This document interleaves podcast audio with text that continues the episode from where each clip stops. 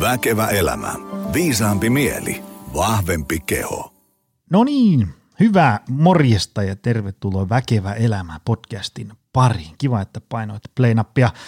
Öm, mä itse, äh, jos seuraat mua jossain somekanavissa, niin olet ehkä huomannut, että mä vähän – parjaan tämmöistä nykymaailman menoa, jossa, jossa kaikki, kaikki yli ää, kolme minuuttia pitkät videot, niin niissä tuntuu olevan nykyihmiselle kaksi ja puoli minuuttia liikaa. Ää, olen erittäin onnellinen, että joku painaa tunnin mittaisen lähetyksen päälle ja jaksaa kuunnella sen loppuun asti, vaikka menisi ää, osissa. Ää, kiitos siitä jo tässä kohtaa.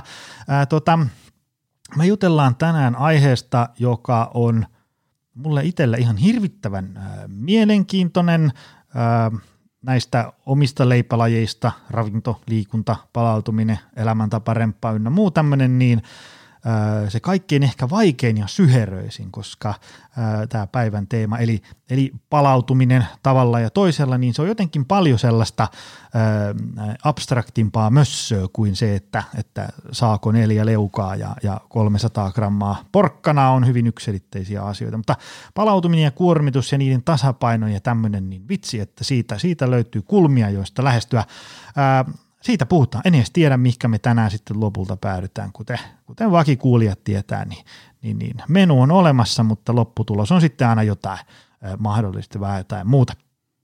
Äh, muistutuksena sitten vielä sellainen tuttuun tapaan, että äh, jos teidän työyhteisöön äh, kelpaa semmoinen, äh, sanotaanko semmoista niin tutkimusnäyttöä ja, ja tämmöistä niin tieteellistä happotestiäkin kestävä äh, äh, valmennusluento – workshop ravinnosta, liikunnasta, palautumista, elämäntapamuutoksen tekemisestä, mutta kuitenkin semmoisella ihmisläheisellä twistillä, eli meiltä ei, ei, saa, ei saa edes rahalla sellaisia rutikuivia kalvosulkeisia, missä ää, oikoluetaan ää, pylväsdiagrammeja ja piirakkakaavioita, ää, meikä voi tulla mestoille tai sitten ää, mä toivon tässä, toimin tässä vähän semmoisena niin managerina tuolle vaimolle Kaisa Jaakkolalle myös, että jos ää, haluat meidät mestoille ää, ihan johonkin sinne Teams-konferenssien väliin etänä tai kivijalkaan vetään luentoa, niin tökkää mulle maili joni at optimalperformance.fi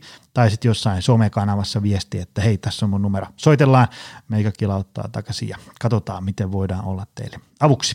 Ja sitten jos haluaa pistää itsensä hyvään iskuun noin niin kuin treenin ja voimailun merkeissä, kaivappa esiin Optimal Performance Center. Me ollaan Lahdessa ja sitten me ollaan tässä Pasilassa Helsingissä. Voi ottaa ihan vanhan liiton jäsenyyden ja vääntää itse hauista ja penkkiä tai sitten voi palkata coachin itselleen avuksi. Me tehdään personal training yksilövalmennusta ja sitten ää, pienryhmätreenejä, varsinkin näistä jälkimmäinen moodi on erittäin, erittäin ollut suosittu. Ja sitten ää, vähän no ei se nyt tiskin alta myyntiä mutta ää, ei olla kauheasti hehkutettu, mutta meillä voi onnistua myös treenit niin, että ää, Valkku tekee sulle ää, oman treeniohjelman, ää, voit sitten sillä itse käydä ää, voimailemassa silloin, kun parhaiten sopii. Muistutan sitä vaan sillä, kun moni on sanonut, että jes, valmennukset on niin kuin aivan mahtavia, mutta te, kun mä voisi sitoutua niihin aikatauluihin, että mitä teiltä löytyisi, niin Tämmöinen löytyy ainakin. Mia Jokinima, tervetuloa. Kiitos Joni. Sä oot täällä toista kertaa. Tämä pitää paikkaa.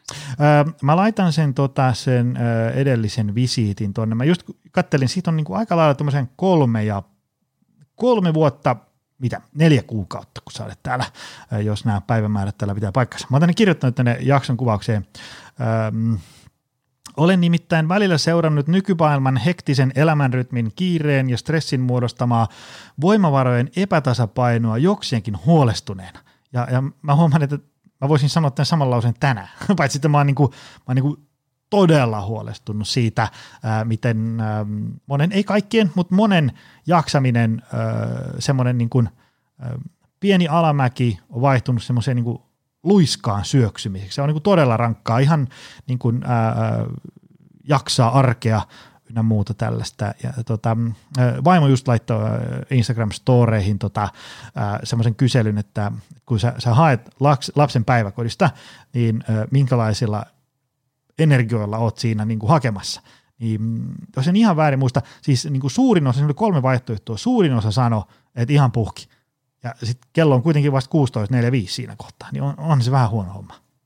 Tota, ää, ennen kuin mä rupean täältä lateleen näitä kysymyksiä, mihin mä toivon sun suuria näkemyksiä, niin ää, kerro kuitenkin vähän ihmisille, kuka oot, mitä teet, mistä tuut ja niin edespäin. No niin. Yes, eli mä oon Mia Jokiniva ja tuun, tuun tuolta Suomen Loviisasta tällä hetkellä. Eli siellä meillä on tämmöinen Vilmanalla Resort palautumiseen 12 vuotta sitten suunniteltu retriittikeskus. Se on hieno. Se on pitkä aika jo.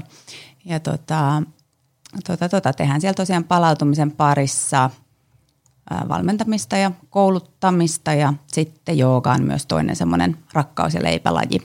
Eli oikeastaan näiden kahden asian parissa siellä sitten sekä retriittejä että koulutuksia. Se on se, mitä puuhan päivätöikseni. Mä muuten nyt tuli ihan jostain äh, muistien syöverestä semmoinen, teillähän oli tuossa Helsingin keskustassa oli silloin joskus semmoinen mesta. Äh, ja mä muistan, vaimo mut sinne raahas, käytän termiä raahas, koska se oli vähän semmoinen, oli tosi hektistä aikaa. Ja sitten vaimo niin kuin raahas, mutta sitten nyt sä tuut tonne. Ja mä en ole mikään tämmöinen kauhean elämäntapa joogaaja, mutta mä tulin sinne ja se oli jotain semmoista, olisikohan ollut jotain yin joogaa Joo, varmastikin, mä muistan nimittäin tämän myös. Joo, ja mä tulin sinne ja sitten olihan se tietysti niinku rentouttavaa ja tälleen näin, mutta mä muistan, että seuraavan yön mä nukuin paremmin kuin pitkään aikaa. Ja, ja se oli siinä mielessä hauska, että kun oli nukkunut huonosti niin kuin kiireen ja kuormituksen ja stressin takia niin kuin pitkään aika huonosti, ja sitten tuli sinne joogaan ja oli se, että no joo, tämä on niin kuin ihan rentouttava näin, mutta sitten niin se vaikutus yöune oli ihan, niin kuin, ihan niin kuin, se oli kuin yö ja päivä niiden edellisten öö, öiden ero siihen, miten nukkuu. Et, et tämmöisillä asioilla, mistä me nyt tänäänkin puhutaan joukasta tai mistä nyt sitten ikinä päädytään puhumaan, niin näillä on ihan oikeasti vaikutus. Kyllä niillä, kyllä niillä on vaikutus ja toi on itse asiassa semmoinen tarina, minkä mä aika usein kuulen. Sama häkellys ja sama hämmästys, että miten voi olla, että päivänkin jälkeen. Toi on ehkä nyt, itse en uskaltaisi ehkä myydä, että yhden harjoituksen jälkeen, mutta sulla oli tämmöinen kokemus. Juju. Ja hyvä niin, mutta tota, että päivänkin tällaisen rauhoittumisen seurauksena sitten monesti jo seuraava yön unessa jotain näkyy ja tuntuu. Hei, äh, lähdetään nyt puimaan. Joo ää, nyt vakikuulijat tuolla ää, tunnistaa, että taas lähtee tämä rikkinäinen levysoitin käyntiin, mutta ää, no ei me päästä siitä niin kuin yli eikä ympäri, että aika moni on nykyään aika puhki. Ää, mikä on sun näkemys, että mistä tämä johtuu? No syitä on varmaan niin kuin tosi paljon, mutta semmoiset niin top jotain. Niin. Tähän nimenomaan voisi vastata, mä tykkäsin, kun tuossa alussa sanoa, että on siis vyyhti ja sekasotku kaikkea tämä palautuminen. Ja tietyllä tapaahan se niin kuin teoreettisesti onkin, että tähänkin voisi varmaan lähteä vastaan aika monesta semmoista konkreettisesta mm. syystä ja kulmasta. Mutta mua kiehtoisi jotenkin nyt ehkä – ehkä niin kuin aloittaa tämä sillä, että ottaisi tähän vähän semmoisen yhteiskuntafilosofisemman otteen, että mistä, mistä tässä nyt oikein on kysymys. Ja, ja silloin mä vastaisin jotenkin näin, että ihmiset ehkä puhki sen takia, että meille on tosi onnistuneesti myyty tämmöinen jatkuvan kasvun ja enemmän tavoittelun ja menestymisen mahdollisuuden kulttuuri ja markkina, jossa jollain tavalla sitten me on opittu kaikki omaksumaan – arvot ja ne tavoitteet ja tavoittelemisen arvoinen jostain tuolta meidän ulkopuolelta.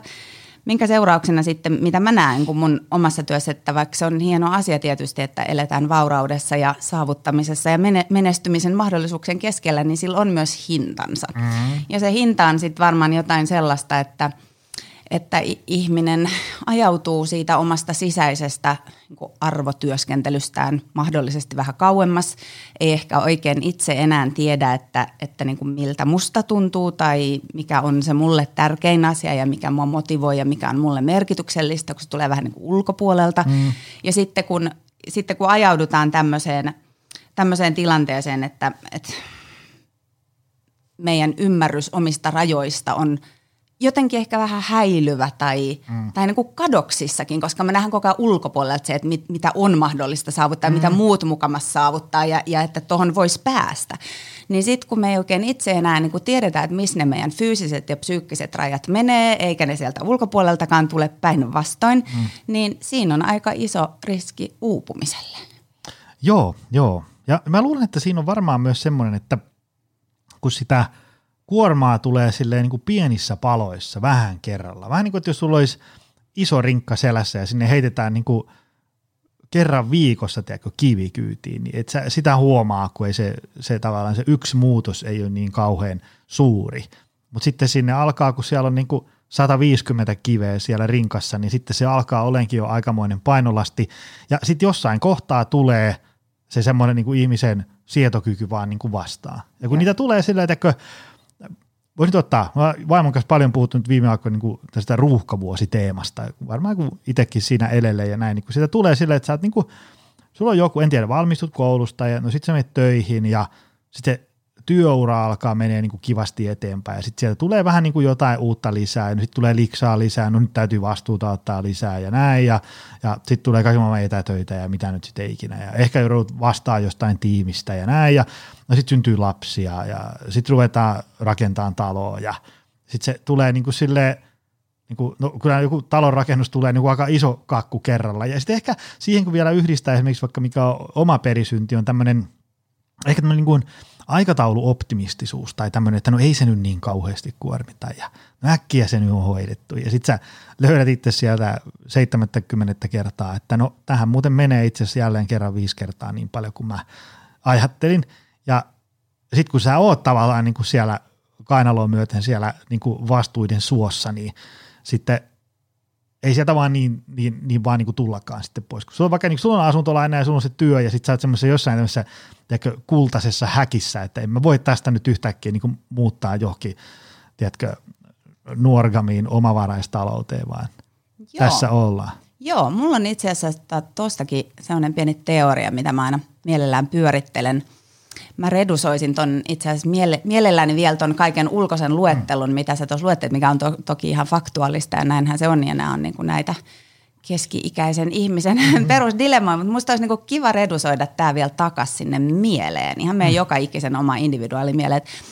Meillä on kaikilla mieli, jonka jonkinnäköinen tämmöinen perusominaispiirre on enemmän tavoittelu. Että mm. Se on jotenkin ihmisen evolutiivisesti koodattu. Se on varmaan jotain hengissä selviämisen vaistoa. Että mm. meissä on tietty määrä tyytymättömyyttä, mm. joka herää oikeastaan aina, kun me on saavutettu jotakin. Mm-hmm. Eli aina kun me on jollain tavalla päästy perille, niin mielellä on tämmöinen ominaispiirre, että se keksii haluta jotakin muuta ja lähtee mm-hmm. tavoittelemaan sitä.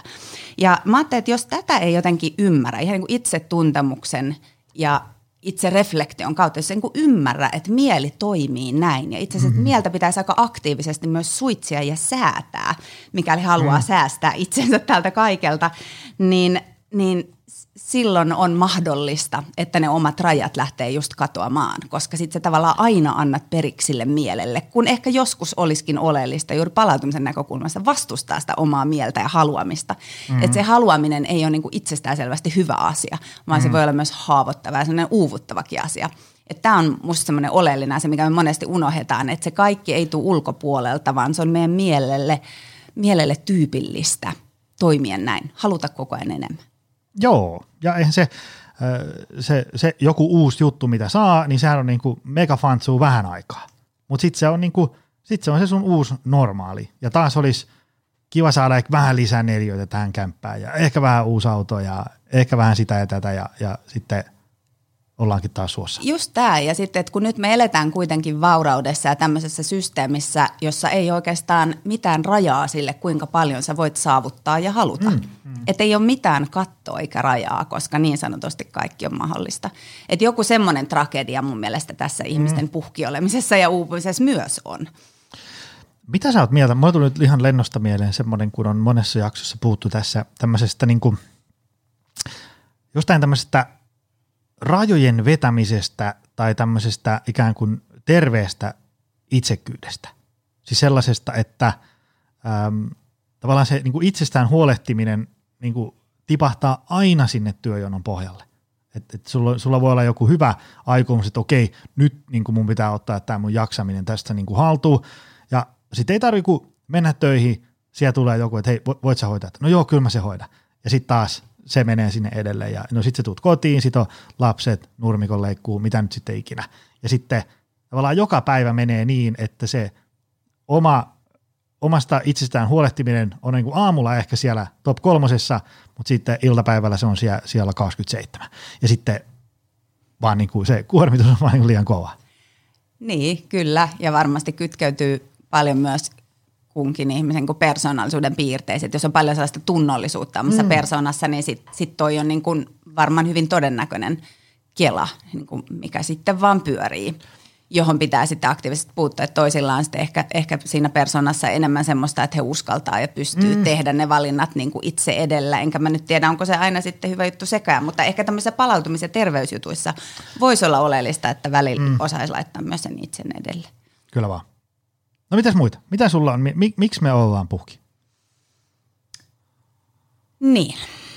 No, siinähän sitä jo, jo olikin. Et kyllä mä jotenkin niin ajattelen, että me ollaan puhki sen takia, että me ei tiedetä paremmasta. Me hmm. jotenkin niin kuin ajatellaan, että se hyvä ja tavoittelemisen arvoinen on jotain sellaista, mikä sitten ei ole sitä, mikä mm-hmm. on sen meidän oman tavallaan arvokartan näköistä. Että mä en esimerkiksi niin henkilökohtaisesti omassa työssä ole ikinä tavannut yhtään ihmistä, joka sanoisi, että joo, tässä arvotyöskentelyssä tulee ilmi, että, että tota – ää, työ menee mun oman terveyden ja mun perheen edelle. Ei ainakaan kukaan kehtaa sitä ääneen sanoa, mutta silti se käytäntö on mm. aktuaalisesti aina sitä, että se työ menee oman terveyden ja perheen edelle. Mm. Ja sitten mä luulen, että näistä ristiriidoista, juuri siitä kitkasta, että mikä tässä on, että mm. mä en saa tätä toimiin, että miksi mä voi ikään kuin olla kaikille kaikkeen, niin syntyy mm. sitten se tuska. Että onhan se nyt vaan fakta, että sä niin kuin, et voi olla – yhtä aikaa niin panostamassa täysillä sun työhön, mm-hmm. yhtä aikaa täysillä panostaa sun palautumisen, yhtä aikaa mm-hmm. täysillä panostaa sun omiin intohimoihin mm-hmm. ja vapaa-aikaan, yhtä aikaa täysillä panostaa sun perhe-elämään. Ja näitä kaikkia asioita ei voi yksinkertaisesti, että voi niin täysillä palautua ja stressata yhtä aikaa. ja sitten se on se ristiriita, niin kuin mikä monille, ehkä tämän ajan sit siinä individualismissa on joku semmoinen ongelma, että meidän on hirveän vaikea luopua ja sanoa, että okei, okay, mm. nyt mä teen tämmöisen valinnan ja mä annan tämän pois. Ja okei, okay, tätä mä en mm. voi saada, vaan ikään kuin sitten siellä sisällä on joku semmoinen vähän teini-ikään jumittunut niin kuin, et, semmoinen, niin kuin, että mä haluan kaiken ja mä voin saada kaiken ja ähäkutti katsokaapa, kun mä yritän. Mm. Ja, ja sitten todellisuudessa ehkä, ehkä jotenkin se semmoinen kypsä psyyke niin kuin olisi valmis. Luopumaan isosti asioista, jotta voisi saada sellaisia asioita, mitä haluaa. Ja se on sitten ihan kokonaan toinen keskustelu, että haluaako ihmiset aidosti ja oikeasti sitä palautumista enemmän. Mm. Koska monihan ihan aidosti ja oikeasti myös saa valtavasti tyydytystä ja merkityksellisyyttä vaikkapa omasta työstään ja haluaa mm. laittaa mm. siihen ihan hurjasti paukkuja. Että onko se sitten semmoinen liturgia, semmoinen asia, mikä pitää vaan sanoa, että joo, mä haluan parempaa palautumista ja mä haluan panostaa terveyteen ja perheeseen, kun mm. ehkä sitten ei oikeasti halutakaan. Et sekin on mun mielestä ihan fine. Mm. Mutta se pitäisi ehkä jotenkin selkeyttää se arvo kartta, että voisin niin ymmärtää, että mitä näillä rajallisilla vuorokauden tunneilla on mahdollista tehdä. Mm. Niin sitten ehkä jumitus semmoiseen limboon ikuisiksi ajoiksi, että on ikään kuin koko ajan tekemässä väärää asiaa mm. vääristä syistä, mm. kun oikeasti pitäisikin jotain muuta. Että olisi ainakin itselle selvää, että mä teen näitä asioita, koska just näitä asioita mä haluan tehdä. Ja sehän on ihan ok. Joku, joku voi haluta oikeasti vaikka niin kuin sitten tehdä niin paljon töitä, että mm. terveys menee ja ei palaudu kunnolla. Ja sitten sit se on niin, eikö? Joo, joo, joo, joo. Ja, ja tota, toi oli kyllä hyvin sanottu. Se semmoinen, äh, kun mä oon itse itse tällainen coachina kohtalaisen tämmöinen liberaali. Monella niin kuin työhyvinvointiluennollakin äh, sanon sitä, että, että että et, et mitä ihmiset haluaa elämällään tehdä, mitä tavoitteita ne haluaa asettaa, miten ne haluaa panostaa mihinkäkin hyvinvoinnin osa-alueeseen ja näin, niin ähm, ehkä nyt silleen, semmoinen täytyy aina sanoa, että, että, että et niin kauan kuin sä, et, et en, siihen mä en kannusta, että sä niinku ihan ehdon tahdoin tärvelet sun omaa terveyttä ja hyvinvointia. Ei, en, en vaan voi siihen kannustaa.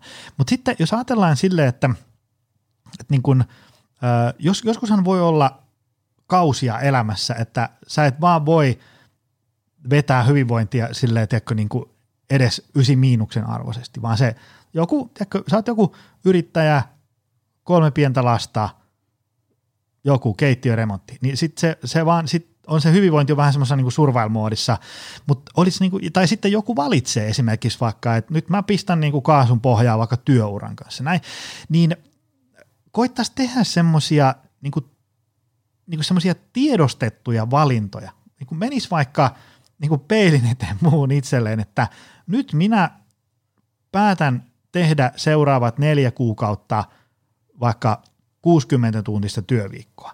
Minä olen nyt päättänyt tehdä näin ja, ja hyväksytään, että okei, nyt on näin. Ja sitten niin kuin tavallaan samaan aikaan niin kuin hyväksyisi, että mitä se sitten tarkoittaa. Just tämä. Että all right, sä painat sinne menee, sovitaan näin, tää, sulla on joku tämmöinen niin iso projekti, joku sesonki, mikä nyt Hyväksytään, että tämä on nyt niin kuin, ei ole ihan sieltä terveyden ja hyvinvoinnin oppikirjasta, mutta hyväksytään, että elämä nyt menee näin, sä haluat tätä tehdä. Mutta sitten hyväksys, niin kuin, että mitä se tarkoittaa siellä muussa elämässä. Et sitten, jotta sitä jaksaa, niin sitten täytyy ehkä panostaa siihen vaikka palautumiseen aika paljon enemmän kuin sellainen, joka tekee kasista neljään siistit sisähommat. Mutta sä et voi sitten niin samaan aikaan treenata triatlonille ja, ja olla super iskä neljälle lapselle ja, ja niin edespäin. Et tavallaan mitä ikinä tekeekään, niin jotenkin tekisi niin kuin tiedostaen ja niin kuin tiedostaisi, että mitä tästä seuraa, mit, mitä mun elämässä sitten pitää tehdä, jotta ei käy niin, että sä rupeat painaa sitä 60-tuntista työviikkoa ja sit sä oot niin kuin, ihan niin kuin yllättynyt, Joo. kun mä oonkin ihan puhki. Joo. Saatko se kiinni? Saan hyvin kiinni, että ihmiset ikään kuin ajautuu mukamassa mm. näihin tilanteisiin ja herää sieltä kahden puolen vuoden kuluttua, että Aa, nyt oli verenpaineet ja oli kolesterolit ja yöuni oli kadonnut ja, ja niin kuin kaikki on retuperällä ja sitten tavallaan siitä, siitä terveydestäkin tulee taas yksi niin kuin to-do-listan mm. ruksittava projekti, että jai ja nyt aloitetaan niin kuin mm. tästä ja jotenkin tämä on mun mielestä semmoinen yksi – yksi iso juttu tässä koko palautumisen kentällä, että ihmiset etsii myös palautumisesta jotenkin sellaista, että no kerropa nyt se pikaruokaratkaisu, että mä en tiedä tuleeko teillä samaa täällä salilla jotenkin, että nyt tänne se ohjelma tai tekniikka, jolla tämä homma hoidetaan mm. kahdeksas viikossa maaliin ja meidän puolella se on ehkä, että kerro se hengitys tai kerro se asento, millä niin kuin, millä mä ruksin nyt tämän alipalautumisen pois täältä päiväjärjestyksestä, mm. että mä voin palata tähän mun omaan niin kuin edelliseen elämäntyyliin, niin kun sitten kuitenkin palautumisessa olisi aina kysymys semmoista pitkäjänteisestä ja jatkuvasta sitoutumisesta siihen, että sä säätelet sitä omaa kuormitusta ja teet hyviä tekoja sun terveyden eteen. Mm. Ja niin kuin siitä ei pääse yli eikä ympäri. Sitä ei voi niin kuin fiksaa nopeasti ja sille mm. ei voi tehdä mitään hokkuspokkusjuttua. Se on vähän maagista ajattelua mun mm. mielestä, että, että anna tänne nyt se vinkki, millä mä palaudun paremmin. Että ei se mene noin. Mm. Ei ole mitään vinkkiä, minkä avulla sä palaudut paremmin. Et siinä on paljon isommista asiakokonaisuuksista. Joo, joo. Ja se niin kun, se, mä oon huomannut, että ihmiset ehkä usein ää, vaikka, vaikka niin kun somekanavien kommenttikentässä tai yksityisviesteillä tai jossain tämmöisissä ää, meiltä kyselee paljon näitä vinkkejä. Sitten kun me sanotaan, että tuuppa valmennukseen – sitten valmennuksessa aika nopeasti huomataan, että tämä mun elämäntilanne on tämmöinen, että tämä ei nyt niin kuin kahdella vinkillä tästä oikene. Että nyt täytyy tehdä niin kuin joskus aika mittaviakin muutoksia ja, ja sitten se ehkä kestää vähän pidempään kuin se, se kolme minuuttia, mitä ne ajatteli, että se, se ongelma siitä sitten fiksaantuu. Joo, toki ja sen niin ymmärtääkin, koska sitten kun sä oot pitkään ollut sen kuorman alla ja sä oot siinä – ylivireystilassa ja sä oot siinä suoritusmuudissa, niin silleenhän se, se oma psyyke toimii. Mm. Että sä tartut asiaan, sä hoidat homman ja sä, nyt se on hoidettu, seuraava. Ja sitten tavallaan niin kuin ehkä katoaa jotenkin ymmärrys siitä, että paitsi että nyt tämä oli se sun oma psyyke just, mm. jota sä yrität hoitaa laittamalla sen halkipoikki pinnoon, että ehkä sitäkin pitäisi niin kysyä, että miksi sä olet ajautunut tällaiseen tilanteeseen, että vähempi ei riitä ja miksi sun mieli toimii niin, että se hamuaa koko aika lisää ja minkä takia, mm. minkä takia sus on sisään rakennettu jotenkin se, että mikään ei riitä. Että olisiko tämä ehkä sellainen oleellinen kysymys, mitä tässä pitäisi mm. pohkia. Vähän hämmentää niin kuin syvemmänkin kautta, eikä vaan se, että nyt tähän päälle vielä joku uusi juttu, jolla tämä saadaan maaliin tämäkin projekti nimeltä palautuminen ja hyvinvointi.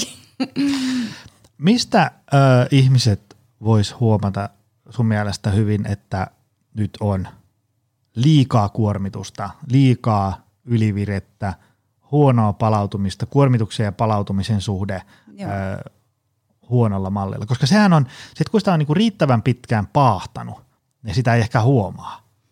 Joo, näinhän se on. Ja tietysti mä luulen, että nyt nämä luetellut fyysiset oireet nyt on tässä sillä tavalla jo – suurelle osalle ihmisiä tuttujakin, mitkä mä kohta sanon, mutta, mutta se on varmasti just noin niin kuin sä sanoit, että silti ei välttämättä tunnisteta. Että mm. kun sä totut siihen omaan menoon ja sä totut niihin sun omiin tuntemuksiin ja sä, sulla on myös keinot, usein haitallisetkin keinot, mm. millä sä tuuppaat niitä sit syrjään. Että mm. kuka vetää kaksi pannua kahvia, kuka vetää rinkkiä, kuka mm. y, niin kuin säätelee sitten sitä tunnetta jollain liikunnalla tai jollain muulla – et, tietysti ne yleisimmät oireet nyt on väsymys, ärtyneisyys, keskittymiskyvyn puute, semmoinen kuormittuneisuuden tunne, uniongelmat ja, ja semmoinen ehkä sitten jossain vaiheessa aloitekyvyn heikkeneminen ja, ja sitten ehkä lamaantuminenkin ja mm. sitten heittelehtiminen näiden välillä, että ollaan ensin tosi ylivireitä ja tosi aikaan saapia ja oikein sillä tavalla ruoskan kanssa niin kuin päästään vauhtiin ja sitten tulee se ihan totaalinen niin kuin lyöminen mm. maihin ja sitten ei saa mitään aikaiseksi ja on tosi tosi niin kuin,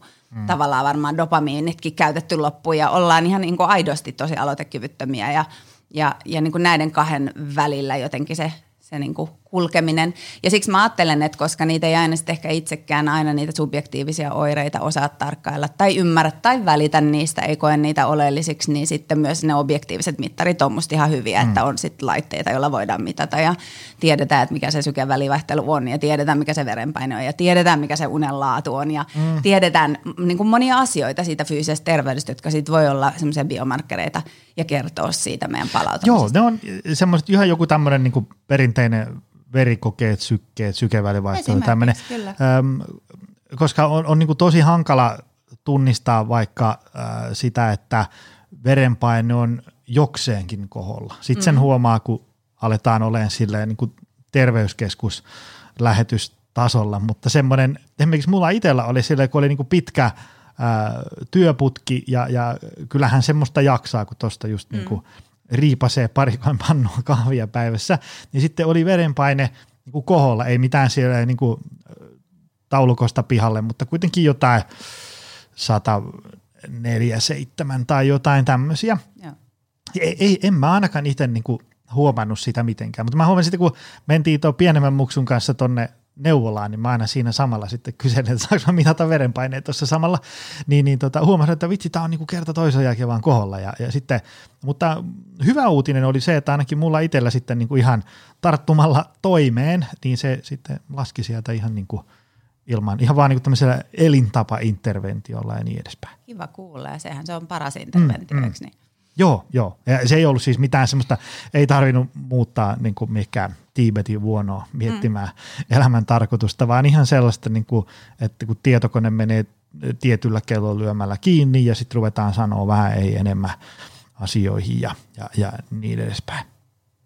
No sitten, jos ajatellaan, että tuolla on joku nyt vähän niin kuin solmussa tämän kuormituksen ja palautumisen kanssa,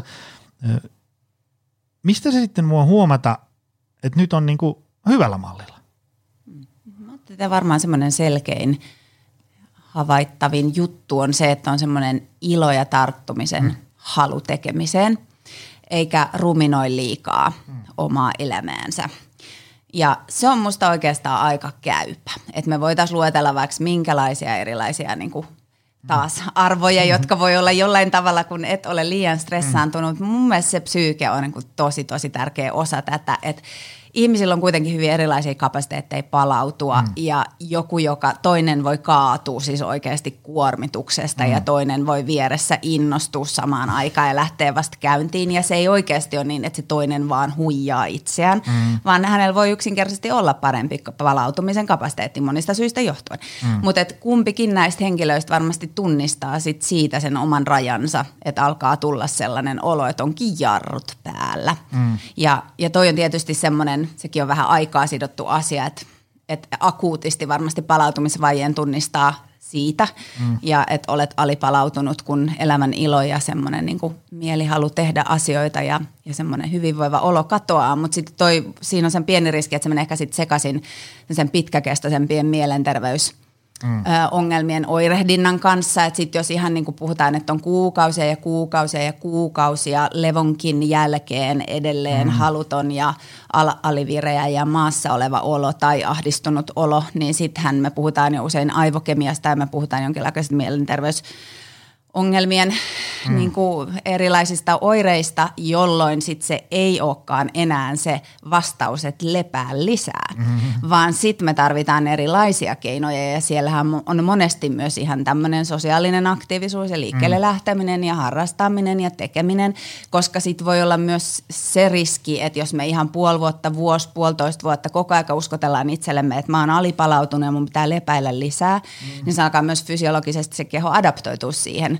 ja se mm. rupeaa vetää sua sinne alipalautuneisuuden puoleen. Tämä on mielestäni yksi virhe, minkä ihmiset hirveän usein tekee, mm. että vaan hoetaan niin kuin jopa vuodesta toiseen, että mun mm. tarvii palautua. Eli mä lopetan kaiken liikunnan ja mä käyn vaan siellä yin ja mä vaan pötkötän täällä sohvalla ja mä vetäydyn kaikista kontakteista, mm. jolloin mä edelleen vaan niin kutsun itseäni lisää sinne alivireyteen. Mä vaan mm. linnoittaudun tänne kotiin ja teen näitä juttuja, jotka on mulle tosi helppoja. Mä en niin kurota täältä mun mukavuusalueelta mihinkään. Niin lopputuloksena voi olla, että sä keittelet itsellesi itse sellaista soppaa, että sä adaptoidut pitämään kehollisesti ja psyyken sisällä sitä alivireyttä yllä. Mm, Eli mm. siinä on tommonen pieni niin kuin, tietynlainen... Äh, kompastuskivi, että ei voi loputtomiin vaan odotella sitä, että tulee iloinen ja tarttumisen haluinen olo, vaan sitten jossain niin kuin joidenkin kuukausien jälkeen se on myös sitä, että täytyy alkaa tehdä jotain tekoja tai mahdollisesti hakeutua terapiaan tai mm. että siellä lääkityskunta, koska aivokemiakin mm, mm. muuttuu. Että se ei ole vaan sitä, että nyt – nyt kun mä odotan tarpeeksi kauan, niin sit mulla tulee tarttumisen mm. halu, jos siellä on jotain tematiikkaa mm. sieltä mielenterveyspuolelta. Mutta sanotaan, että jos on niin tämmöinen perusalipalautumisen tila, mm. niin musta on ihan hyvä mittari. Joo, ja mä itse on omalla kohdalla äh, huomannut sellaisia, että, että kun on hyvin palautunut, niin on innostunut asioista. Ja sitten kun ei ole palautunut, niin ne samat asiat on niin kuin, että voi ei, ei kiitos. Ja, ja semmoinen kun on hyvin palautunut, niin haluaa nähdä ihmisiä, haluaa sukuloida, haluaa tehdä kavereiden kanssa kaikkea. Sitten kun ei ole palautunut, niin on vaan niin kuin haluaa vaan vetäytyä johonkin perunakellariin ja vetää ovi takalukkoon sinne ja niin edespäin. Kun se, on, se on hauska, että kun mulla, on, niin kuin, mun luurissa on oikeasti joku niin kuin, valehtelematta 30 000 valokuvaa niin kuin vuosien ajalta, niin kun surfailee sinne taaksepäin, niin sieltä näkee kaikki, että on ollut jossain.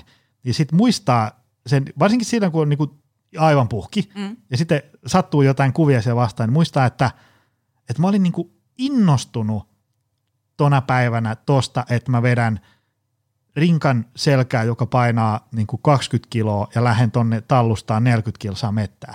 Ja sitten niin kuin väsyneenä on sille, että ei, mä niin kuin hyydyn siihen niin kuin 400 metrin jälkeen. Niin silloin tajuaa, niin kuin muistaa sen, että mikä ero siinä tavallaan siinä, niin kuin, että miten, miltä elämä maistuu, miten innostunut sitä, mihin kokee, että pystyy, niin, niin miten se ero on siinä. Mulla on ainakin ihan semmoinen selkeä. Juuri näin.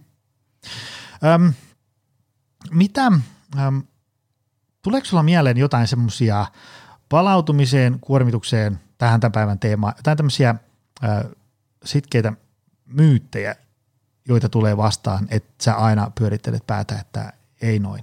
Jotain semmoisia, niin kuin, on jossain lehdessä tai, tai somekeskustelussa mm. jossain teidän koulutuksen kysymyksissä tämmöisissä? Joo, no kyllä me tuossa oikeastaan muutama myyttiä vähän sivuttiin. Toinen oli tämä pikaruoka, ruokaistuminen, mm. eli että nopeasti ja helposti jotain supervaikuttavaa, kiitos nyt. Ja mielellään huomenna olisi Mikä sen hienompaa tehokasta. olisi, kun olisi vain joku... Mikä niin kuin... olisi sen hienompaa, sano Ää. muuta.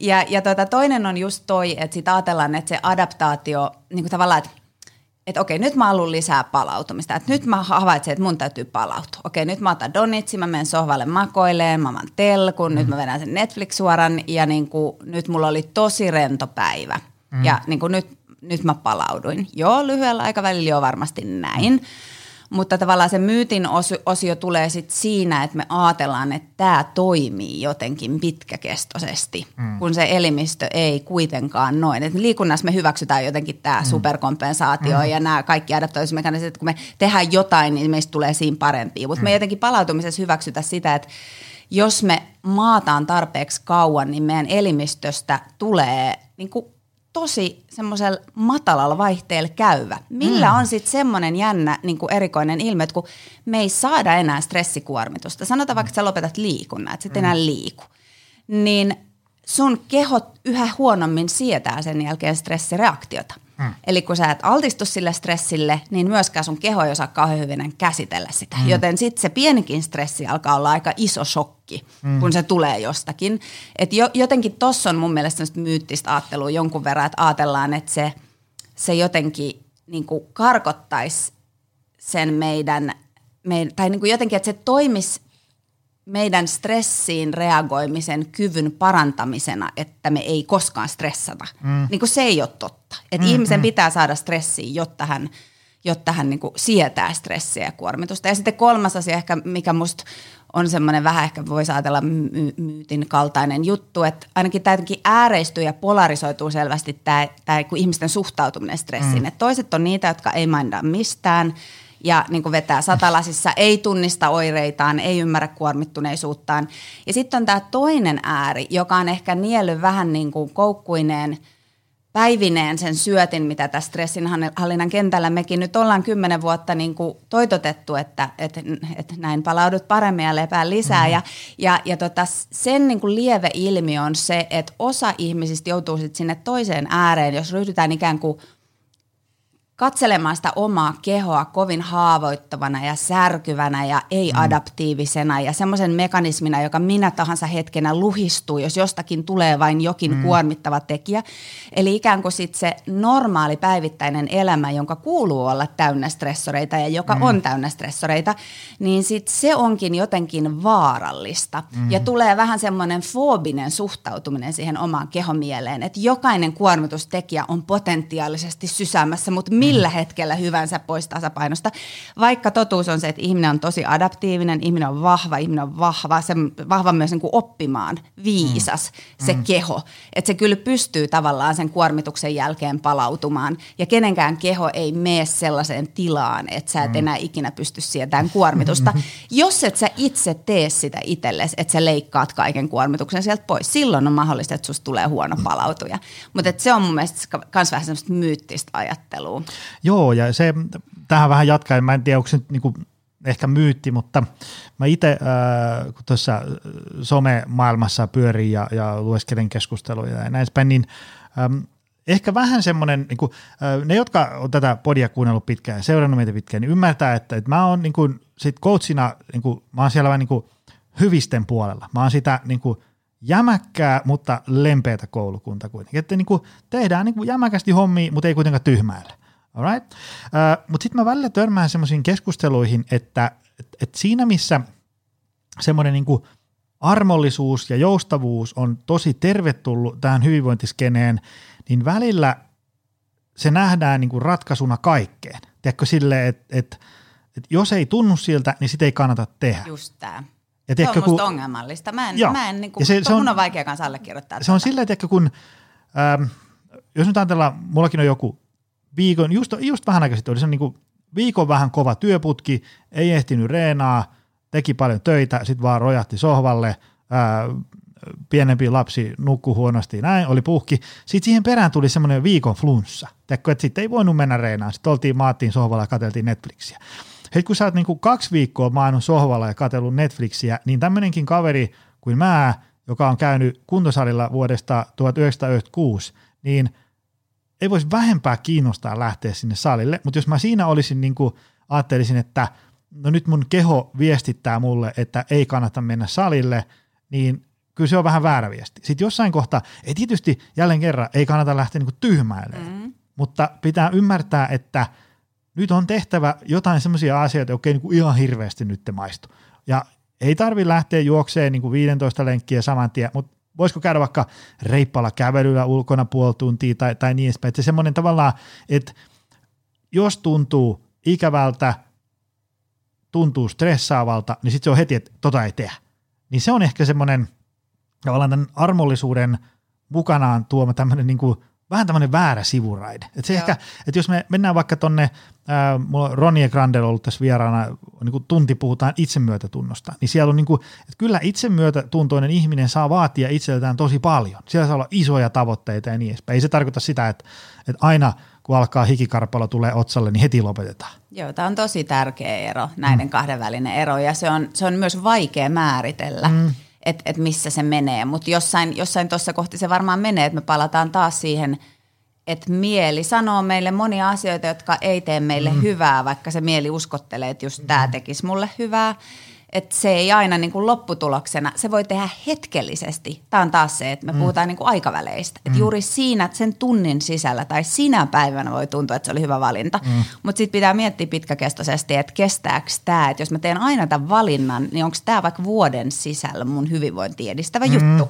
Tai jotain tuollaista niin muuta tapaa, millä sitä voisi mitata, että onko se ikuinen sallivuus ja lempeys. Että toki sä voit niin kuin pitää niitä ideaaleina noin niin kuin silleen perustoiminnassasi, mutta jos sä koko ajan valitset sen, niin mm. sit on mahdollista, että sä just luot semmo, sillä tavalla adaptoituvan kehomielen itsellesi, että se adaptoituu niin kuin lamaantuneisuuteen, mm. että mikään ei tunnu oikeastaan enää kivalta, paitsi itsen hemmottelu. Mm. Ja tuntuuko sekään sitten enää lopuksi tai semmoinen, niin kuin, mm. nyt nämä on ehkä vähän silleen niin kuin kulmikkaita ja rajunkin kuulosia sanoja, mutta kun musta on tosi tärkeä asia, että jos me mietitään kokonaisterveyttä, niin – ei monetkaan asiat, jotka tekee hyvää, tunnu sillä hetkellä aina hyviltä. Mm, mm. Et se olisi jotenkin niin kuin hirveän kiva, että ihmiset sais siitä kiinni. Että hyvää tekevät asiat ei sillä hetkellä tunnu aina hyvältä.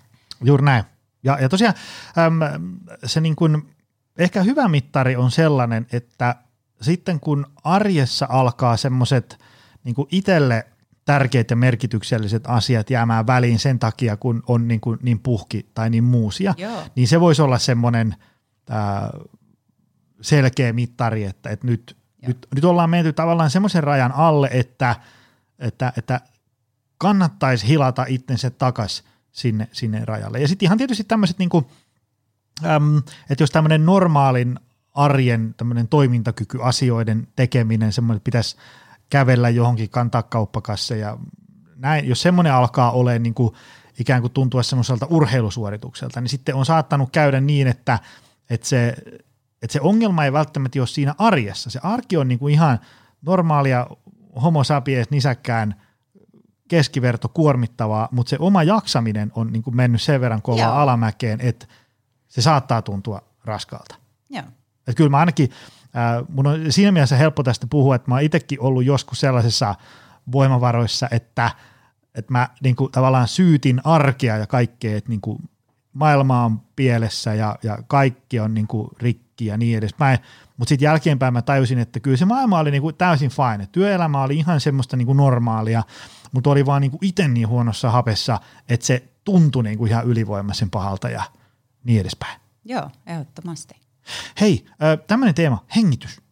Hengitys. hengitys Puhutaan siitä, koska se, se, ähm, se on sellainen vähän tämmöisen, niin kuin, tämmöiselle voimaharjoittelu- ja työhyvinvointikoutsille äh, vähän tämmöinen niin kuin, ähm, vieras teema, mutta tärkeä, koska mä törmään, että sen puolesta puhuu tosi fiksut ihmiset. Se ei voi olla niin kuin, mitään huuhaata, eikä se voi olla mitään niin kuin, täysin yhdentekevää. Kerro, mitä, mitä meidän niin pitäisi ymmärtää hengityksestä ja, ja ehkä tämän päivän teemasta, kuormituksesta, palautumista ja niin edespäin? Joo.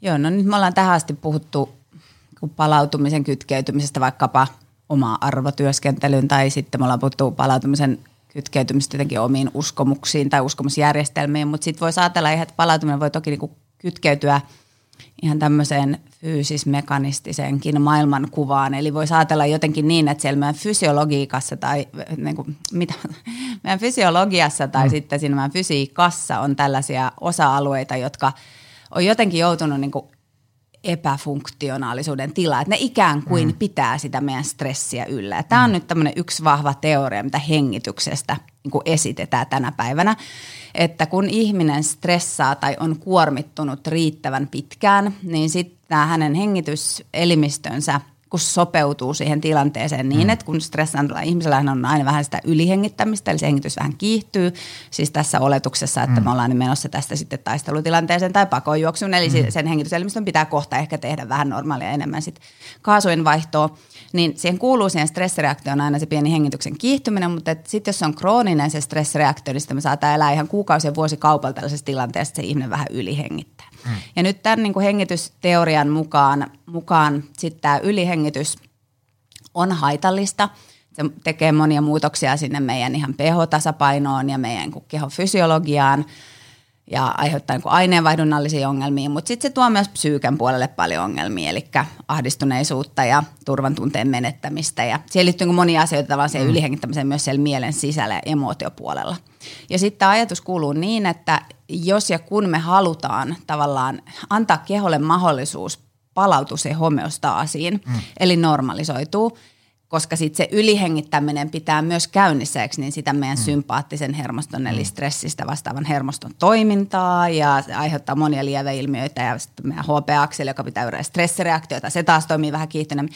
Eli jos me halutaan tämä ihminen täältä yli kierrosten tilasta pois, niin ikään kuin nopein keino, tai nyt me tullaan siihen pikaratkaisuun, eli, eli no mä sorruin nyt itse sanomaan sen, mutta sanotaan tehokkain keino, ei välttämättä nopein, mm. mutta semmoinen vaikuttava keino, jos me just mietitään sitä fysiologiaa kehossa, olisi saada se hengitys vapautettua jollain tapaa niin, se voi liittyä vaikka ihan hengityslihasten – tätä pallea voi olla kiristynyt tai toraksin alue tai rintakehäalue voi olla liikkumaton ja hengittäminen voi olla sen takia tosi rajoittunut tai jos on pitkään stressannut. Tai sitten voi olla, että sinne on automatisoitunut joku hengityksen kaava, jota mahdollisesti sitten esimerkiksi e, hitaampaan hengitykseen tutustumalla tai nenähengittämällä, josta me voidaan kohta puhua lisää, se on ihan mielenkiintoinen osa-alue kanssa, niin, niin tällaisilla tavallaan niin kuin hengitykseen puuttuvilla uudenlaisilla – uudenlaista hengitystekniikkaa ihmiselle opettavilla keinoilla. Voitaisiinko kutsua se hermosto takaisin sinne mm. palautumisen puolelle? Tämä on tiettyyn pisteeseen mun mielestä niin kuin ihan ok teoria ja, ja kyllä näin.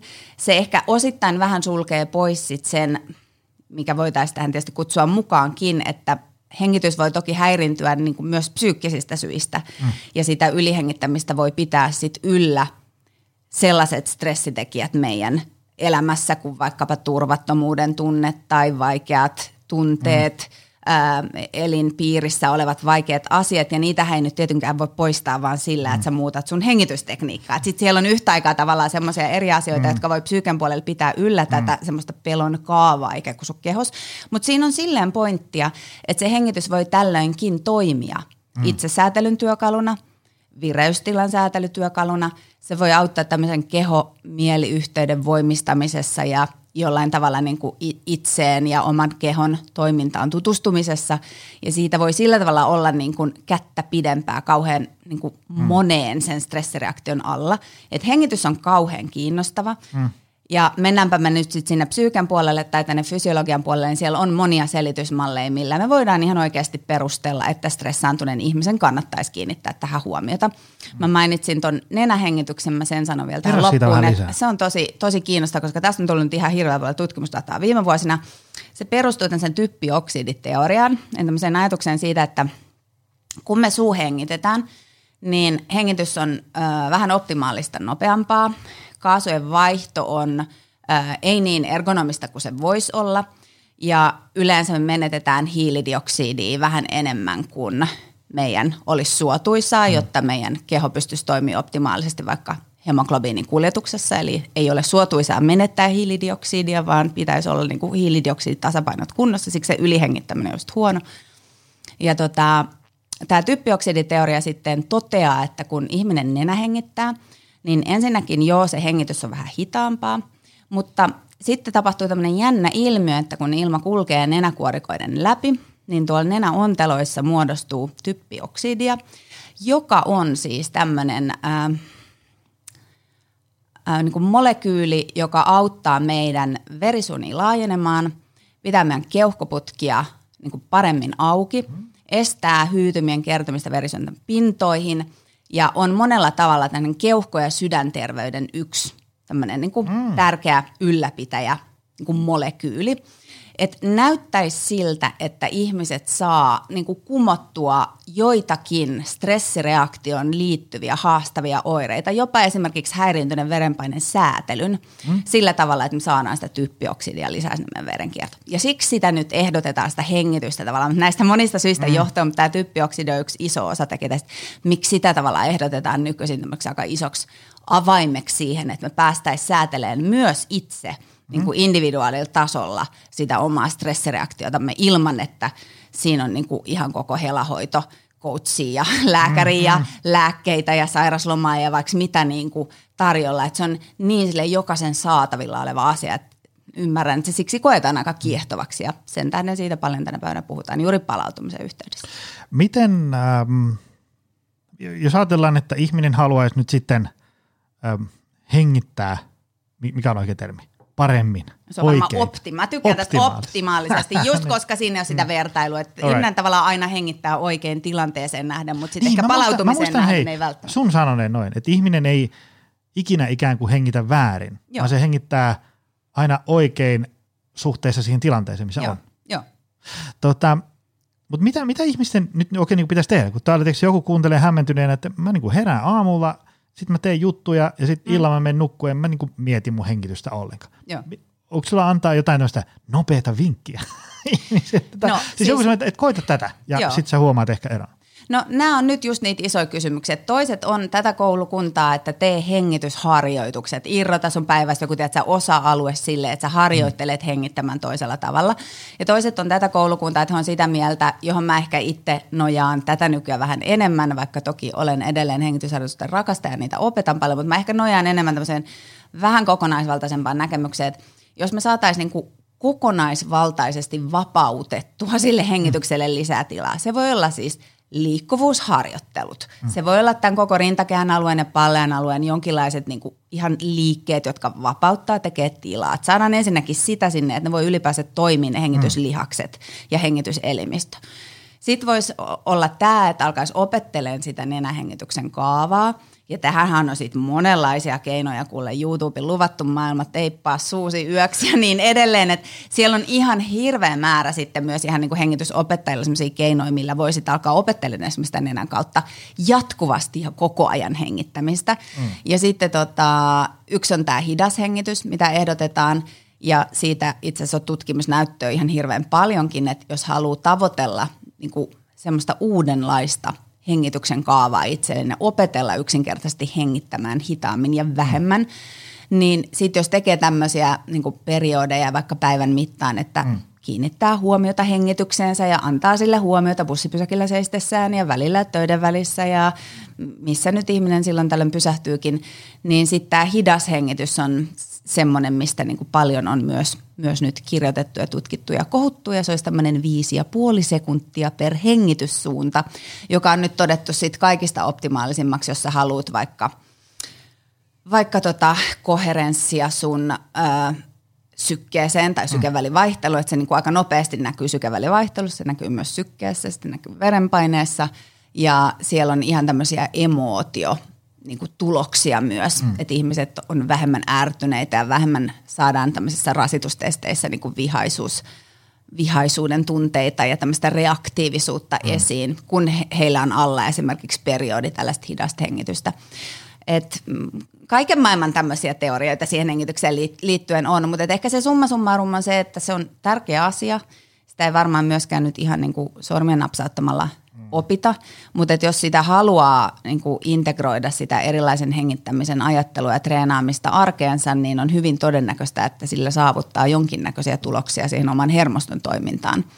Se on välillä ihan siis huisin nopeakin se vaikutus, että me voidaan nähdä välillä ihan 15 minuutissa jotain kehollisia niin kuin tämmöisiä sopeutumismekanismeja pal- palautumista kohti hitaan hengittämisen Onko sulla jotain semmoisia saitteja, jos mä laitan tuonne show notes, ei tarvitse nyt käydä läpi, mutta No ei oikeastaan mitään erityisiä saitteja, mutta tota, ihan siis niin kuin, se on hirveän usein näin yksinkertaista, että siellä on se hidas hengitys ja sitten siellä on se nenähengitys. onko se niitä, mä oon ainakin nähnyt semmoisen giffin tai onko semmoinen, missä semmoinen neljä menee silleen, No ne vois olla tommosia, kun- mutta nämä tulee ihan näistä niin kuin maailmanlaajuisista, näistä kaikista menetelmistä, missä tehdään eri klinikoilla mm. työtä stressin ja hengityksen Joo. kanssa. Sitten on näitä isoja menetelmiä, kuten Buteiko tai Popworthy ja tämmöisiä niin kuin hengitysfysioterapian menetelmiä.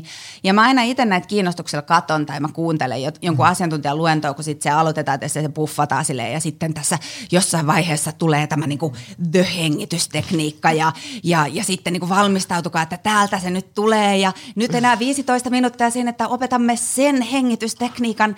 Ja sitten kun se hetki tulee, niin se on hirveän usein se sama juttu, että suljetaan huulet, hengitetään hitaasti nenän kautta ja sitten tämä kolmas juttu, että korostetaan ulos hengitystä, koska se on sitten meidän hermoston toiminnassa taas se parasympaattinen aktivaatio. Mm. Eli se on näin simppeli ja mä aina tietysti naurahdan joogina, että no olipa mullistava, että mahtavaa, että te tämmöisen jostain kaivoitte. Mutta tämä olisi ehkä semmoinen niinku yleisin, että ei sitä varten tarvitse mitään niinku ihmeellistä saittia löytää. Et se, se palaa niinku aina myös tutkimusmateriaalissa näihin kolmeen asiaan. Et hengitä riittävän hitaasti, mm. 5-6 sekunnin väliin se yksi niin kuin hengityksen suunta. Jatka sitä riittävän kauan, 10 minuuttia, 15 minuuttia, mutta 10 minuuttia on jo hyvä. Sitten hengitä nenän kautta ja korosta, jos mahdollista, uloshengityksiä, ainakin osa tästä pysähtymishetkestä, minkä vietät hengityksen parissa. Eli aina kun uloshengitys pitenee suhteessa sisähengitykseen, niin se on kutsu sille hermoston rauhoittumisen puolelle. All right, all right. Tota, palautumisessa me ei päästä oikein siitä yli eikä ympäri. Öö, isossa roolissa on, on uni. Ja, ja siitähän tietysti voisi puhua tässä neljä päivää. Öö, mitkä on, mitkä on sun tämmöiset nopeat vinkit? Tämmönen, mikä on sun näkemys unesta? Miten, on, onko unessa jotain pielessä? Mitä meidän pitäisi niin ihmisten ymmärtää unesta? Koska se, jos uni on pielessä, niin vitsi, sit, se on kuitenkin sellainen palautumisen peruskivi, että, että voi äiti. Kyllä. Kyllä, ja mä uskon, että tässä sun, sun podcastissa tietysti varmasti paljonkin on jo käsitelty mm. niitä hyvän unen elementtejä, jotka on totta kai nämä – aina yhtä niin kuin hilpeät, liikunta ja ravitsemus, että ne kuuluu tietysti niin kuin osaltaan siihen. Mutta mä ajattelen, että jos ei nyt lähdetä ihan spesifisti niin kuin nimeämään just jotain yksittäisiä keinoja, niin mä ajattelen, että suurin osa siitä hyvästä palauttavasta yöunesta lunastetaan tai pedataan päivän aikana. Mm. Eli se ta- tulee sitten takaisin tähän, että kuinka paljon sulla on siellä päivän aikana sitä, että sä pysähyt vähäksi aikaa, rauhoitut, mm. kutsutut sun hermostoa sinne parasympaattiselle puolelle. Versus se, että jos sä vedät ihan koko päivän aivan tapissa ja saat koko aika siellä sympaattisen hermoston mm. punaisella, niin taas me puhutaan adaptaatiosta, että se hermosto tosi nopeasti oppii, että tämä on se, mitä multa pyydetään mm. ja tätä mä nyt sitten tarjoan. Mm. Ja sitten kun tulee ilta ja sä oot menossa nukkuun, niin sit sä oot siellä päivän aikana tehnyt mitään toimia, jolla se parasympaattinen välillä pääsee kytkeytyyn tai sä edes millään tavalla näytät, että hei, tällaistakin niin olisi mm. olemassa hermostolle, niin se on aika paljon pyydetty, että sitten ilta 11 se kroppa osaa kytkeä sen tosta mm. vaan päälle ja alkaa syvä uni. Et mä ajattelen jotenkin, että se on niin kokonaisvaltainen asia, mm. se päiväaikainen palautuminen ja yöaikainen palautuminen yhdessä, että ne kytkeytyy toisiinsa. Niitä mm. ei oikein voi niinku erottaakaan toisista. Et jos haluaa sen hyvän unen, niin sitten tekee viisaita asioita myös päiväaikaan. Joo, joo, päivän aikaa ja sitten jos päivä on vaikka ruuhkavuosissa vähän hulabaloota, niin, niin sitten ainakin se illan viimeinen joku yes. tunti, niin yes. jo, siihen niin tarraa kynsin ja hampain kiinni niin, että sitä pystyisi jotenkin rauhoittamaan siinä kierroksia alas. Ja... Kyllä, siellä sä voit jo tehdä niitä hengitysharjoituksia, mm, siellä se toimii aika mm. täsmänä. Et Kyllä. Siitä, että jos jossain voi sanoa, että tässä se toimii täsmänä, kun se veivaa kuitenkin sitä hermostoa mm. kohti parasympaattista, niin se on parempi paikka kuin mikään tehdä just sit vaikka ne hengitysharjoitukset. Joo, ja mä, mä oon sitä koittanut just puhua silleen, että se, se, tavallaan se, se, se, miten yö menee, niin rakennetaan aika paljon tässä päiväaikana. Joo. Ja sitten se, miten päivä menee, niin rakennetaan yön aikana. Näin. Se, et ei voi silleen, että et nukkuu tosi huonosti ja sitten aamulla kun herää, niin tekisi jotain hokkuspokusjuttuja, että on niinku kauheassa vireessä. Tämäpä. Lyhytaikaisesti tietysti juomalla neljä pannua kahvia, mutta sitten niinku pitkän tähtäimen ratkaisu se ei oikein ole. Ja tuohon mulla on itse asiassa yksi, yksi pointti vielä tuosta restauratiivisuudesta, mikä tota, usein tuntuu, että se on vähän semmoinen, että se yllättää ihmiset mm. kanssa. Että mä puhuisin mieluummin niin kuin aika kovankin liikunnan puolesta päivällä. Mm. Tee ihan niin kuin reipas liikuntaa, tee intensiivistä liikuntaa, kuormita ja rasita ittees, koska siinä näyttäisi olevan tämmöinen ilmiö, että jos sä teet päiväaikaan tai siitä alkuillasta pelkästään niitä yin ja pötköttelyitä mm. ja se on mm. se sun treeni, että sulla on pitkiä 90 minuutin rentoutumisia ja rauhoittumisia, sanotaan vaikka – neljästä kuuteen sä niin kuin rentoudut ja rauhoitut. Vähän sama kuin sä ottaisit liian myöhään päikkärit. niin se tietyllä tapaa niin kuin on outoa, jos siellä on liian pitkiä mm. palautumisen jaksoja päivää. Se on liian outoa sun systeemille, jos sä mm. tavoittelet sitä hyvää syvää yöunta jo siinä alkuyöstä.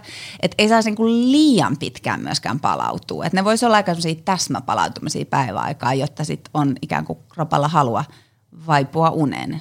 sitten, kun mm. on sen aika. Eli lisää kuormitusta päivään voisi olla toinen ajatus. Uni tärkeä, mutta sitten ähm, meillä on oma jakso niin kuin psykologisesta palautumisesta, mm-hmm. mutta tämmöistä niin kuin palautumista ja, ja voisiko se olla voimavarojen lisäämistä, miksi nyt sitä haluaa kutsua, olisi hyvä harrastaa, jos mietitään niin tämmöistä optimaalista päivää, niin, niin myös niin kuin valveilla oloaikana. Miten, mitenkä sun mielestä me voitaisiin palautua myös tälleen niin kuin tässä hereillä, jossain niin kuin aamu 6.30 ja kello 22.30 välissä? Joo. No, en tiedä, puhutaanko niinku riittävästi sit tämmöisestä aktiivisesta palautumisesta? Ei, Et kerro ma- mitä se on. Mainitaanko sitä niinku riittävän usein? Kun mä ajattelin, että se palautuminen niinku liitetään just, että nyt lyöt maihin ja niinku nenähengität ja rauhoitut. se on nyt se niinku paras juttu, mitä voit tehdä palautumiselle. Kun sitten taas me tullaan siihen, että, että se aktiivinen palautuminen on vähintään yhtä tärkeä. Eli se, että siellä olisi niitä ystävyyssuhteita ja sosiaalisia mm. suhteita ja mielihyvää tuottavia asioita ja olisi niitä rakkaita harrastuksia ja mikä se ikinä onkaan, mikä se sun joku oma sielun ruoka on, vaikka se olisi kuinka hullunkurinen ja pöpi ja outo juttu. Tai se voi olla just jollekin vaikka niin kuin siitä ruuhkavuosien keskellä, että olisi vähän sitä omaa aikaa. Saisi mm. edes sen 45 minuuttia tai tunnin päivässä vetäytyy niin kuin ihan vaan vaikka kirjan kanssa johonkin. Mutta kunhan ne olisi sellaisia niin kuin tekemiseen liittyviä asioita, mm. jotka tuottaa mielihyvää. Ja se mielihyvä on tosi ratkaisevassa roolissa tässä. Että se on myös sitä parempaa palautumista, kun se näkyy sitten siellä vireystilassa ja se näkyy mm. kaikessa siinä jaksamisessa. Se muuttaa sitä hormonitoimintaa. Siellä on niin paljon hyviä asioita, mitä sitten me kammetaan sieltä esiin sen sijaan, että me vaan suljettaisiin silmät ja maattaisiin, että se olisi vaan se palautuminen. Että se aktiivinen palautuminen mukaan myös. Mulla on syntynyt jotenkin sellainen kuva, että, että tämmöinen niin kuin hyvä jaksaminen tässä modernissa maailman melskiessä on aika paljon tällaista niin kuin ajan ja energian hallintaa. Tosi tämmöinen hähmäinen termi, mutta mä nyt uskon, että kuulijat ymmärtää, mitä sitä tällä niin kansantajuisesti, mitä tällä tarkoittaa. Ja jotenkin semmoisesta niin fokuksen hallintaa ja priorisointia ja, ja tämmöistä. Mulle tulee se ennen kaikkea siinä mieleen, että kun usein meillekin tullaan toivotaan, että anna mulle se treeniohjelma ja, ja ruokavalio ja nämä palautumisvinkit, että sitten mä laitan niin itteni kuntoon. Ja sitten kun me katsotaan sitä viikokalenteria, niin huomataan, että nämä asiat, mitä näissä lapulla lukee, niin ei, ei näistä mahdu niin kuin edes viidesosa tänne sun kalenteriin, kun tämä on niin kuin aamusta iltaan ihan ammuttu täyteen. Ja, ja mä muistan, että mä, teillä on se palautumisvalmentaja koulutus, niin, niin tota, mulla on mielikuva, että mä, kun mä sitä menua tuossa selailin, kun mä mietin, että mitä mä sulta kyselen, niin, niin siellä puhuttiin muistaakseni siitäkin. Niin, mitä ajatuksia sulla tästä herää tästä niin kuin tämmöisestä, niin kuin, että, että ihminen ei niin kuin sinko joka ikiseen ilmansuuntaan ja mene niin kuin jokaisen houkutuksen perässä, kun vastaan tulee ja niin edespäin, jotta voisi hyvin? Joo, va- varmasti voi olla näin, että jos nyt otetaan tämmöinen termi, että ajanhallinta ja energianhallinta on ikään kuin nyt sitten niin kuin ratkaisevassa roolissa. Mä ajattelen, että ne voi olla tärkeässä roolissa vaikka työpäivän aikana, mm. mutta siinä on semmoinen pieni mun mielestä sudenkuoppa ja riski. Mä käytän nyt vaikka mindfulnessia esimerkkinä, mm. että mindfulness on viime vuosina noussut keskusteluun, kun tämän päivän tämä markkinatalous on valjastanut sen vähän siihen, että nyt kun sä teet näitä palauttavia tekniikoita, niin sitten sä voit työskennellä enemmän. kun kyse oikeasti on asenteesta maailmaan hmm. ja kaikkea sun ympärillä. Tätä. No siis mindfulness tarkoittaa asennetta kohti, tai niin kuin asennetta suhteessa ihmisiin sun ympärillä, luontoon sun ympärillä, ää, ähm, sun omaan ravitsemukseen, ää, ähm, siihen, niin kuin, miten maailma makaa ja miten sä haluaisit nähdä, että maailma makaa. Kaikkiin sun vuorovaikutussuhteisiin. Hmm. Mindfulness on kysymys jotenkin semmoisesta... Mm, niin riittämisen filosofiasta ja mm. tyytyväisyyden ja tyytymisenkin filosofiasta ja mm. arvon näkemisestä siinä, mitä on jo. Ja, ja sen arvostamisesta, kuinka juuri tämä hetki aukeaa. Ja siihen sopii mun mielestä aika huonosti toi, mitä äsken kuvasin, että no nyt on tämmöisiä palautumisen työkaluja ja nyt sä pystyt työskentelemään enemmän. Mm. Niin tässä on vähän sama riski tässä ajan ja energianhallintakeskustelussa, että jos me lähdetään kattoon – vähän virheellisestikin, että hyvä jaksaminen syntyy siitä, niin mm. niin silloin siinä on monesti niin kuin semmoinen mahdollisuus, että me lyödään ikään kuin sillä ajan ja energi- energianhallinnalla laastari sen varsinaisen ongelman päälle. Mm. Eli sen ongelman päälle, että me ei edelleenkään tiedetä, miten meidän pitäisi priorisoida tämä mm. meidän elämä ja miten me tavallaan tehtäisiin tästä omasta kuormituksen säätelystämme ja tästä meidän omasta terveydestä huolta pitämisestämme sellaista, että se olisi viisasta. Mm. Koska nyt jos mä vaan hallitsen aikaa hyvin, mä saan tupattua tämän päivän entistä enemmän täyteen asioita, mutta mä en ole ehkä puuttunut koskaan siihen mikään oikeasti niin pielessä. Ja mä uskon, että ihminen jaksaa tehdä tosi paljon asioita, jos ne on merkityksellisiä hänelle. Mm. Eli juuri sitä sä jaksat tehdä, mikä on sulle tärkeää. Mutta just toi, että kun kaikkea ei voi saada, niin sitten se pitäisi jossain vaiheessa niin kuin käydä se iso – iso ikään kuin lasti mm. läpi sitä kaikkea, että mitä sä oikeasti haluat. Ja musta on vähän jotenkin surullistakin, miten paljon meillä on neljä- ja viisikymppisiä, jotka ei ole saanut koskaan pysähtyä kysyyn sitä niin kuin mm. kysymystä itseltä, että mikä oikeasti tekee mut onnelliseksi, millaisen elämän mä haluan. Että onko tämä vauraus ja onko tämä materia ja onko nämä tittelit ja onko tämä mun saavut, kohtamisten niin kuin suora oikeasti mm. se, mikä niin kuin tuo mulle sen lopullisen onnen.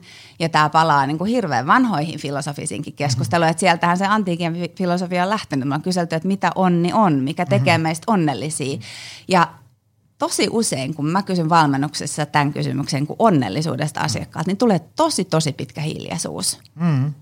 Ja sitten se kuitenkin palaa jossain vaiheessa, palaa terveyteen ja se palaa perheeseen – ja jälleen me ollaan siinä, että kun me katsotaan sitä konkreettista päiväjärjestystä mm. ja sitä elämisen niin kuin mallia, niin se on pelkkää työtä. Mm. Ja sitten me jonglorataan siltä ajanhallinnalla ja energiahallintatyökaluilla niin kuin sen ympärillä, kun sit se keskustelu voisi olla tosi tosi paljon isompikin. Mm. Ja siihen ei välttämättä niin kuin edes, edes sitten ne työkalut siinä yhdessä keskustelussa, että se voi olla tosi iso kela, mitä sitten pitää kelaa. Mutta sanotaan, että ne voi olla tärkeitä ja hyviä työkaluja vaikka oman työpäivän sisällä toimimiseen. Mm. Mutta ne ei musta ratkaise tätä niin kuin palautumisen ongelmaa, jos on mm. alipalautumista. Joo, ja se ihmisethän usein pysähtyy sit miettimään näitä äsken kuvattuja elämän suuria kysymyksiä siinä kohtaa, kun sen oman jaksamisen kanssa ajaa sinne kiviseinään silleen ja on niin kuin edessä pidempi huili ja näin edespäin. Mikähän olisi, mikään, mikään olisi sen, sen hienompaa, kun sitä miettisi niin kuin proaktiivisesti. Ja vaikka – vaikka silloin kun asiat on hyvin, kun sulla on teikö, vähän enemmän kaistaa ja luovuutta ja ehkä niin kuin, näköaloja tarjolla kuin sitten kun sä oot ihan muhjua. Kyllä, ja miten monta uupumista me olisi mm. ennaltaehkäisty, kun se työskentely tehtäisiin etukäteen. Mm. Et ei ole oikeastaan mun mielestä stressihallinnassa niin kuin mitään tärkeämpää oppia kuin se, että paras stressinhallinta tehdään ennaltaehkäisevästi. Mm, tuo on aika hyvin sanottu. Hei, ähm, meidän kello tikittää tuossa sillä tavalla, että olisi tämmöisen niin kuin lopputiivistyksen aika. Nyt kato, tuossa ihmiset painaa kohta stop-nappia ja alkaa jatkaa elämänsä. Äh, mitä sun mielestä ihmisten nyt pitäisi tehdä, jotta palaudutaan hyvin ja sitä myöden voidaan hyvin? Miten sä niin tiivistäisit? No mä voin tiivistää tämän lyhyen, mutta itse asiakokonaisuus on kauhean laaja. Mä ajattelen, että se kaikki lähtee itsetuntemuksesta. Miten itsetuntemusta voi lisätä? No itsetuntemusta voi lisätä tietysti kauhean monilla eri keinoilla, mutta mä ajattelen, että ehkä itse säätelyn mekanismeihin tutustuminen voisi olla yksi semmoinen niin kuin hyvin konkreettinen ja tähän meidän palautumiseen liittyvä asia. Eli, eli että, että mitkä on ne keinot, millä mä rauhoittelen itseäni – miten mä rauhoitan ihmisiä mun ympärillä, kuinka mä ehkäisen mun oman stressin niin kuin kumuloitumisen sellaiseksi, että se alkaa vaikuttaa mun ihmissuhteisiin ja niin kuin ihmi, niin kuin kaikkeen mun ympärillä. Itse myötätuntotaidot voisi olla itse säätelyä ja itse tuntemusta. Ja ylipäänsä kiinnostus niin kuin omasta psyykestä, omista reagointitavoista. Psykoli, ö, psykologit puhuvat tänä päivänä paljon mielentämistaidoista. Että mm. ymmärränkö mä, miksi mä teen asioita, mitä mä teen, miksi mä saan mielihyvää niistä asioista, mistä mä saan, miksi, mis, miksi musta nousee tämmöisiä ajatuksia, tunteita, miksi mä reagoin näin, onko se reagointimalli, minkä mä valitsen, onko se aina niin kuin paras mahdollinen optimaalisi, ja sitten tämä sama toisiin ihmisiin mun ympärillä, mm. että miksi he tekee asioita, mitä he tekee äh, suhteessa niin kuin minuun, ja tästä me päästään sitten semmoiseen jotenkin semmoiseen niin kuin säätelyyn, mitä me tehdään myös ihmissuhteissa. Mm. Että stressihan on hirveän pitkälle myös niin kuin yhteisöjen ilmiö ja myös stressin hallinta tulee tosi nopeasti takaisin ihmissuhteisiin ja vuorovaikutusmalleihin. Ja sillä tavalla me voitaisiin jotenkin niin kuin pitää toinen toisistamme myös huolta, kun me tunnettaisiin itsemme paremmin. Ja, ja tota, olla sillä tavalla myös parempia lähimmäisiä sitten kuormittuneille ihmisille meidän ympärillä ja toimia ehkä heidän tukenaan ja sitten auttaa heitä kannattelemaan myös itseään. Et sillä tavalla se itsetuntemus ja itsesäätely on mun mielestä kaiken aikaa myös sellaista yh- yhteissäätelyä ja niin kuin yhdessä paremman elämän tekemistä meille kaikille. Ja jotenkin se on hirveän oleellinen ja iso kysymys tämän stressin hallinnassa, mutta tota, se on sitten taas niin iso aihe, että sille tarvittaisiin varmaan Joni toinen podcast. Tiedätkö, mä just tässä kaivelin, koska ne, ne itsesäätely ja itsetuntemus oli termeinä tuttuja, ja, ja, ja tota, mä menin tänne vähän googlettelemaan Väkevä elämä podcastiin, niin mulla, mulla, on omat jaksot itsesäätelystä, itsetuntemusta. Mä laitan nyt tuonne show notesiin, nyt sai ihmiset just kaksi tuntia lisää Väkevää Mahtavaa. elämää. Minäkin menen innolla kuuntelemaan. Hei, äh, tää oli kiva kiitos tästä taas tosi paljon. Mä tiesin, että tästä tulee hyvä juttu, tästä tuli erinomainen juttu. Mistä ihmiset löytää sut? Käyt, käyt sä yrityksissä, vedät sä Villamandalassa, mistä sut löytää? Joo, Mihin ihmisten no, kannattaa mennä? Villamandala.fi, sieltä löytyy varmaan helpommin. Käyn myös yrityksissä ja työskennellään paljon yritysten paremman palautumisen parissa ja nyt syyskuussa multa on itse asiassa tulossa – Storytellin puolelle ja Gummeruksen kanssa sitten myös uusi äänikirja palautumisesta. Mm, Se on tuoretta juttua, Noniin. että löytyy Aallolta myöhemminkin. Tota, mä laitan tuonne Villamannalla verkkosivun, niin sun yhteistyöt löytyy sieltä. Hieno homma. Hei, tää oli, tää oli kiva setti. Mä laitan sun edellisen visiitin tuonne show notesihin. Ja, ää, kiitos tosi paljon, että tulit. Kiitos, vieraksi. oli iso ilo. Ja kiitos sulle, arvoisa kuulija.